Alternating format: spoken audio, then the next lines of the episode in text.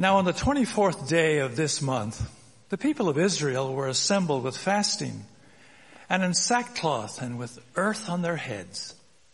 And the Israelites separated themselves from all foreigners and stood and confessed their sins and the iniquities of their fathers. And they stood up in their place and read from the book of the law of the Lord their God a quarter of the day. For another quarter, they had made confession and worshiped the Lord their God. On the stairs of the Levites stood Joshua, Bani, Kadmiel, Shebaniah, Bunni. And they cried with a loud voice to the Lord their God. Then the Levites, Jeshua, Kadmiel, Bani, Hashabneiah, Shabiah, Hodiah, Shebaniah, and Perithia said, Stand up and bless the Lord your God from everlasting to everlasting. Blessed be your glorious name, which is exalted above all blessing and praise. You are the Lord, you alone. You have made heaven, the heaven of heavens, with all their host, the earth and all that is in it, the seas and all that is in them, and you preserve all of them, and the host of heaven worships you. You are the Lord, the God who chose Abram and brought him out of Ur of the Chaldeans and gave him the name Abraham. You found his heart faithful before you and made with him the covenant to give to his offspring the land of the Canaanite, the Hittite, the Amorite, the Perizzite, the Jebusite, and the Girgashite. And you have kept your promise, for you are righteous. Let us receive the word of the Lord. This.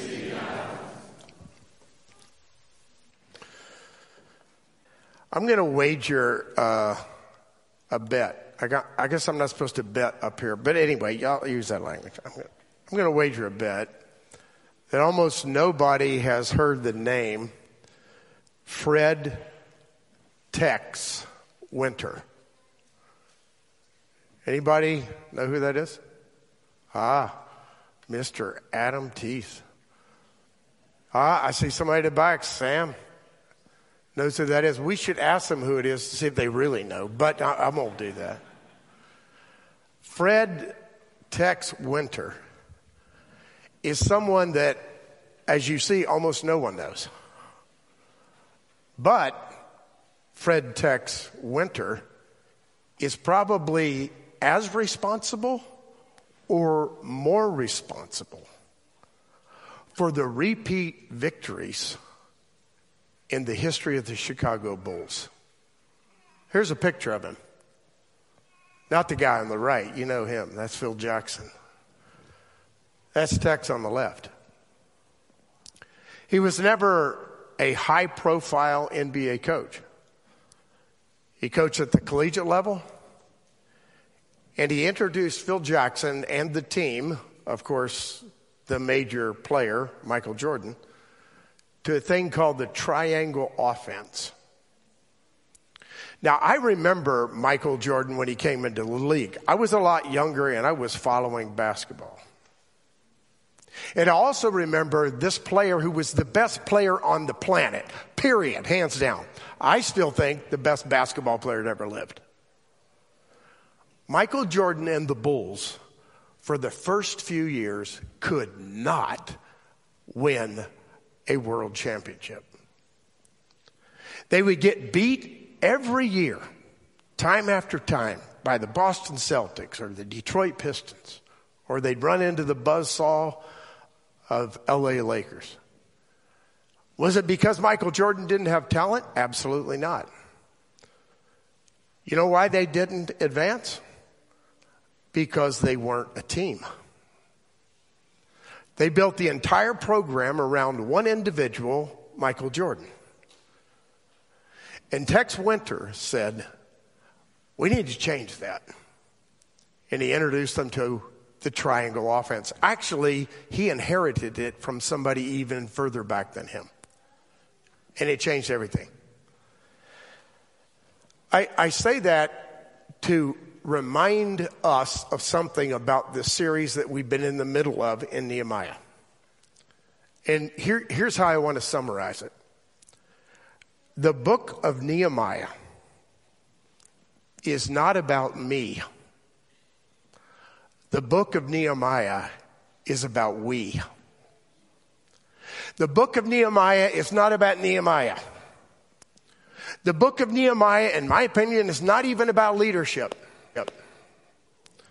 The book of Nehemiah is about community and what God did with a group of people who were committed in covenant relationship to one another. Can I use the sports image a team to advance the purposes of God? And when they came together, of course, under the leadership of Nehemiah and Ezra before that, God accomplished remarkable things in their midst. Now, you may remember from the story that was just read by Pastor Ferris, maybe this slipped by you. They said that the way this, this happened, this time of confession, it happened because they had decided to read the book of the law. Now, of course, the book of the law wasn't in everybody's hand. It was in the hand of the priests. So the priest stood on the steps and began to read out loud the book of the law. And the people stood and listened to the reading, not a form of entertainment that we think of today, to that reading for no less than four hours straight. Can you imagine that nowadays? I mean, you guys start getting antsy after 30 minutes when I'm preaching. I can see it on your face. Four hours? Of just reading the book of the law? They were overwhelmed as they heard the book of the law because it called them to repentance. And initially, when they heard the law, they wanted to cry out and mourn. And Nehemiah said, No, no, not now. First, let's rejoice. And then we'll go to confession. To put it another way, we're in this together. What you also notice in this chapter, chapter 9, is the recounting of God's faithfulness. What a wonderful song to introduce this theme. It's a, it's a quick overview, but it's a beautiful overview. Some of the points I will leave out for brevity. But they basically said, we understand who we are. We began because God chose us. He chose Abraham, and He brought us from Abraham. We know who we are because we were slaves in Egypt. And God delivered us from the most mighty, powerful kingdom on earth. We know who we are because Moses led us into the land that was promised many years ago to Abraham himself, though Abraham was not around at the time. But then they said, we also know something else. We know our history. We know that our ancestors appreciated what God did for a day. Those are my words. And then forgot it. We know our ancestors exalted in God at the beginning and then they got lazy. They thanked God for all the blessings and then What's worse than laziness, they became disobedient. They became an insolent people. Actually, that word in Hebrew is often used of stubborn animals, right? That won't do their work, like a mule. They became like that and they rebelled against God and they walked away from God. And what we want to do, these people say, I think this is very interesting and critical for our own self understanding because we're such an individualistic society. They said what we want to do is we want to acknowledge the sins of our fathers and mothers and admit that they are our sins too. Why? Because we're doing exactly the same things? Maybe not. They wanted to acknowledge their heritage and they wanted to say that heritage is us. That's a critically important element to confession. Not just my sins, but the sins of my heritage. Or to put it in the pronoun we, not just our sins, but the sins in the history of the church. That's what they were doing. And that's what we frequently do when we read prayers of confession. We acknowledge not only our individual sins, but we acknowledge the corporate sins of ourselves and of our heritage. If you read the book of Nehemiah and get to chapter 13 and you compare it to Ezra, Ezra chapter 9, you will notice that one of the major, if not major sins that is called out among the people is intermarriage. I, I want to hasten to add something about intermarriage. This is not a statement about how believers should not marry people of another ethnicity or race. Not at all. That was one of our historical sins to condemn interracial, interethnic relationships. Scripture doesn't argue for that. It seems on the surface to argue for that, but there's something else going on more deeply. Let me remind you of a few things that you may already know in the history of faithful Israel, there was a lot of interracial, interethnic marriages. Remember Moses? Pretty big guy, pretty important figure. The greatest first prophet. He married a woman who was a Moabite.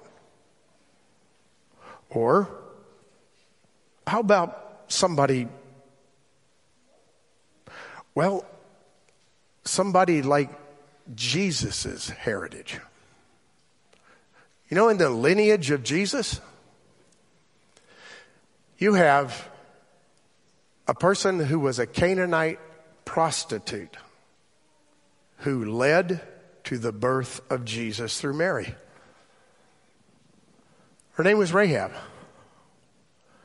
In the lineage of Jesus, you also have a woman named Ruth who herself was Moabite. By the way, I misstated. Moses was Midianite, a Midianite wife. A Moabite woman in the lineage of Jesus. A Canaanite woman in the lineage of Jesus. Moses marrying a Midianite. The problem is not intermarriage as such. The problem historically in the Old Testament is that when marriages were formed, they were frequently alliances with other nations and vicariously, sometimes quite directly, other gods. So when you think of intermarriage that was not sanctioned, you think of people like Solomon, whose multiple wives from all over the world led him away from God. You think about King Ahab, who married a person who pulled him away from God, and it destroyed Israel and Israel's identity. It's about single hearted devotion to God. That's why they cry out against intermarriage, not because of ethnicity or race, but you're not supposed to be unequally yoked with another who does not share your love of God because it'll divide your heart. That's what Nehemiah is saying. And that's what the law intended to suggest. So let me ask a real poignant question for you, and I don't expect an answer, and I'm not going to give you mine.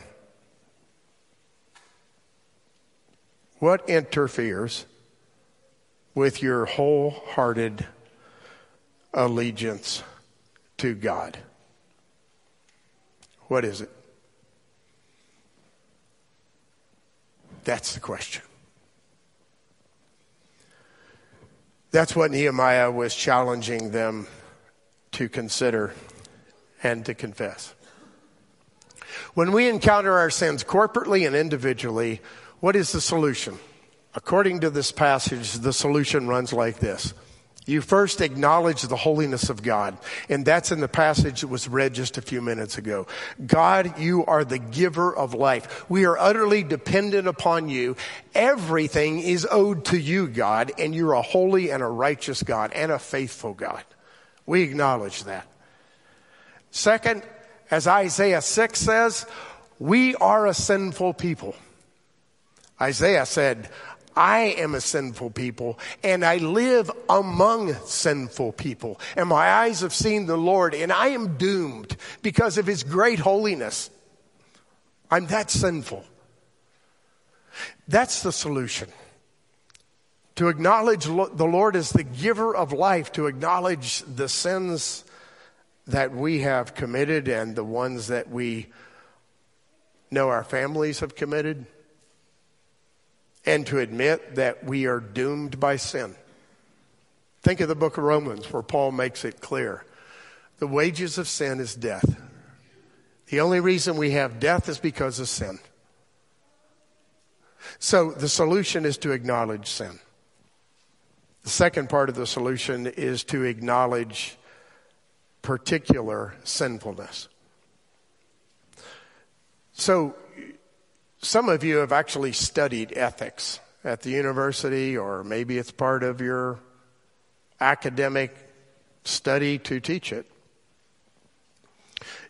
You, you know what's characteristic of most, most ethical systems? It's a list of rules, okay, that one ought to follow in order to live an ethical life. And when you do not follow those rules, you have broken an ethical principle, which means you're not following an ethical life. That's good. Fascinating. However, something is distinctively different about the Judeo Christian heritage when we think of ethics or morality. Ethics and morality are inextricably linked with relationship. So in Nehemiah and all throughout scripture, when sin is confessed, it's not the breaking of a rule, it's the breaking of a relationship with God. Sin is not just being bad. I've been bad plenty of times, even this week. That's not the point. The point is what draws me away from God because I'm called to be in an intimate relationship with the God of the universe who is supreme over all things and to whom I owe my complete allegiance. So when I ask questions about sin, I'm asking, what have I done to offend the one who loves me more than anyone could love me? The one who in Jesus Christ died for me so I could be redeemed. When I ask questions about sin, that's what I'm asking. And the people of Israel understood that in the context of following Yahweh. How does that happen? Well, a godly sorrow for sin. You notice in the passage, sackcloth and ashes. It also comes with an examination of the heart. Psalm 139 is probably the most poignant when it comes to the understanding of the examination of heart. It says, Lord, search me and know me. Try me. I, I, I want to know. You, you know me. You know me inside and out. Examine me. I can't get away from your presence. No matter where I go, you're there. Psalm 139 and many other Psalms reflect on that. But there's another solution that relates to confession, and it's a commitment to change. The Greek word is metanoia, a change of heart. So when we confess our sins properly, we're saying, We are so sorry. So sorry, Lord, that we broke relationship with you. And we want to commit ourselves to being in a proper relationship with you and now walking back into that sin. Change my heart, O oh God. Make it ever new. What happens when confession takes place? It brings reconciliation between God and humans. We see this in the first chapter, first three chapters of the book of Genesis. There was a perfect union between Adam and Eve in the garden. They walked in the cool of the garden with God like friends, and then when sin entered the story, there was a relationship break. So confession brings back a relationship that's been broken. Jesus looked at this and said, I'll tell you something else. In order to go to confession, to go to the altar, you better stop before you go. You better go to your brother or your sister to whom you have sinned against and confess your sin to them and then go to the altar or to confession. It brings reconciliation between God and human beings. It also restores health. You may know Psalm 32, which is a psalm of David after he fell into sin. He said his bones were wasting away. He said, I, I just ache from the inside out. Please restore me and heal me, God, through confession. So, just a, a flurry of points at the end here. I'm, I'm just calling it, for lack of a better term, advice on confession. First bit of advice is this remember that confession is a corporate activity. It's a corporate activity. You see it in this passage. We don't just say, oh, that was their sin. We say, we are them. And we confess our sins corporately. Second thing, remember that confession is a private activity as well. Yeah, it's corporate. We pray prayers of confession deliberately every communion Sunday, but it's a private activity as well. It's not so much true in this church. We don't come from a Catholic tradition. But there's some real power in the Catholic tradition, my friends. I wouldn't want to summarily dismiss everything about the Catholic Church. I want to learn from it. The Episcopal Church did that and did it quite well. And they picked up the notion of confession that was significantly different, but held the same principle in hand. The Book of Common Prayer, hear these words. Speaking of private confession. If there be any of you who by means who by this means cannot quiet his own conscience. Let me interpret. If you're troubled by your own sin and you cannot quiet your conscience concerning that sin,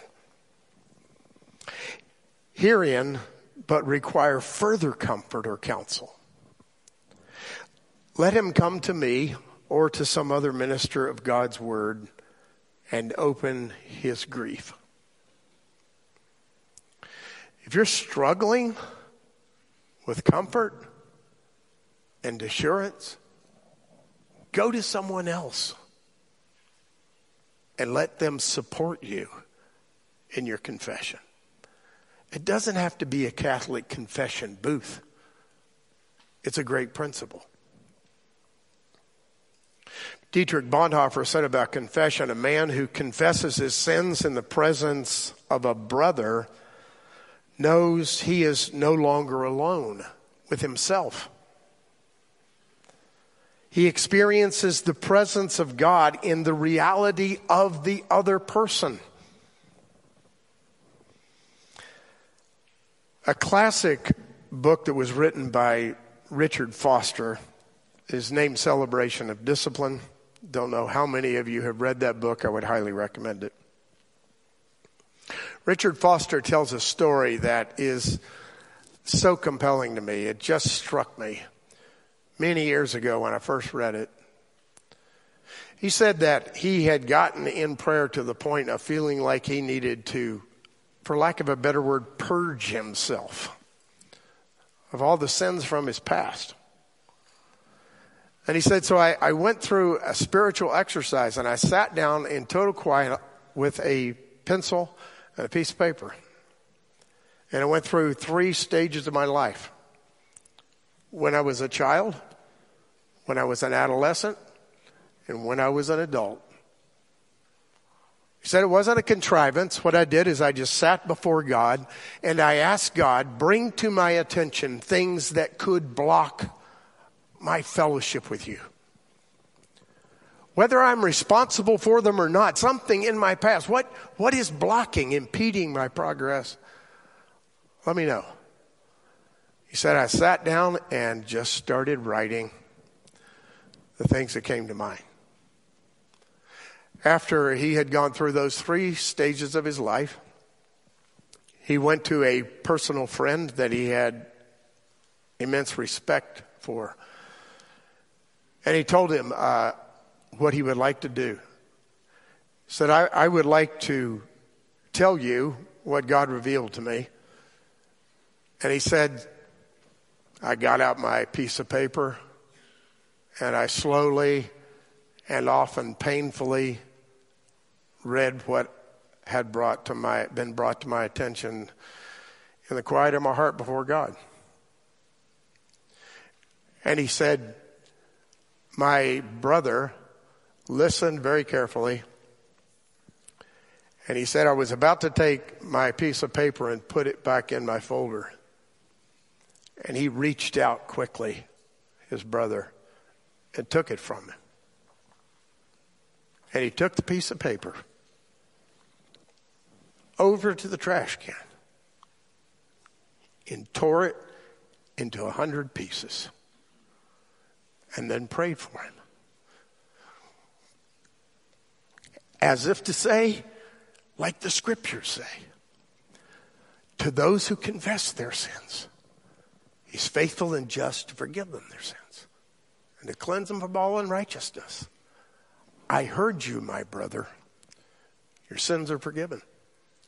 What a powerful personal moment that must have been. Confession is huge, my friends. I don't think we embrace it as much as we ought to because we just want to be happy. but you know what? The real reality of what we often call happiness is unfettered joy. And it comes through confession and a right relationship with God. I, I do want to say one thing here at the end as a, a bit of a corrective. Because I know where sermons can go. People can take them in a direction that I'd prefer they not. And I know I can't control that. But I do want to say something about what I'll call replacement theories for confession that are not biblical one replacement theory for confession. Some people replace repentance with self pity. That's not what God is calling us to. Some people replace repentance with self loathing. That's not what God is calling us to. And often, unfortunately, some people replace repentance, true biblical repentance, with destructive behavior against themselves. That's not biblical repentance. All of those things are absolutely opposite of what God calls us to. He calls us to confess and to rejoice in forgiveness. Why? Why? Because of the image behind me. The cross. That is God in the flesh. He was there for you.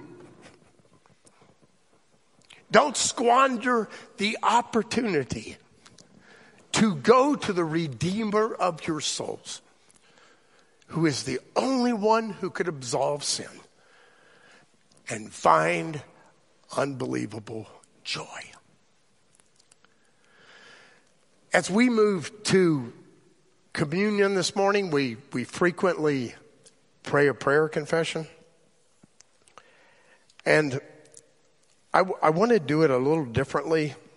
Um, we, we will have a, a song following this, but before we do that, I want to pray a prayer confession for all of us. It's for me too. But what I'd like for you to do is instead of looking at it on the screen and reading it, what I'd like for you to do is close your eyes, bow your heads, and in silence, let it sink in. Almighty God, you love us, but we do not love you fully. You call us, but we do not always listen. We often walk away from our neighbors in need, wrapped in our own concerns. We often condone evil and hatred and warfare and greed. So, God of grace and mercy, help us to admit our sin so that as you move toward us in mercy, we may repent, turn to you, and receive forgiveness through Christ our Redeemer. Gracious Lord, spare those who confess their faults.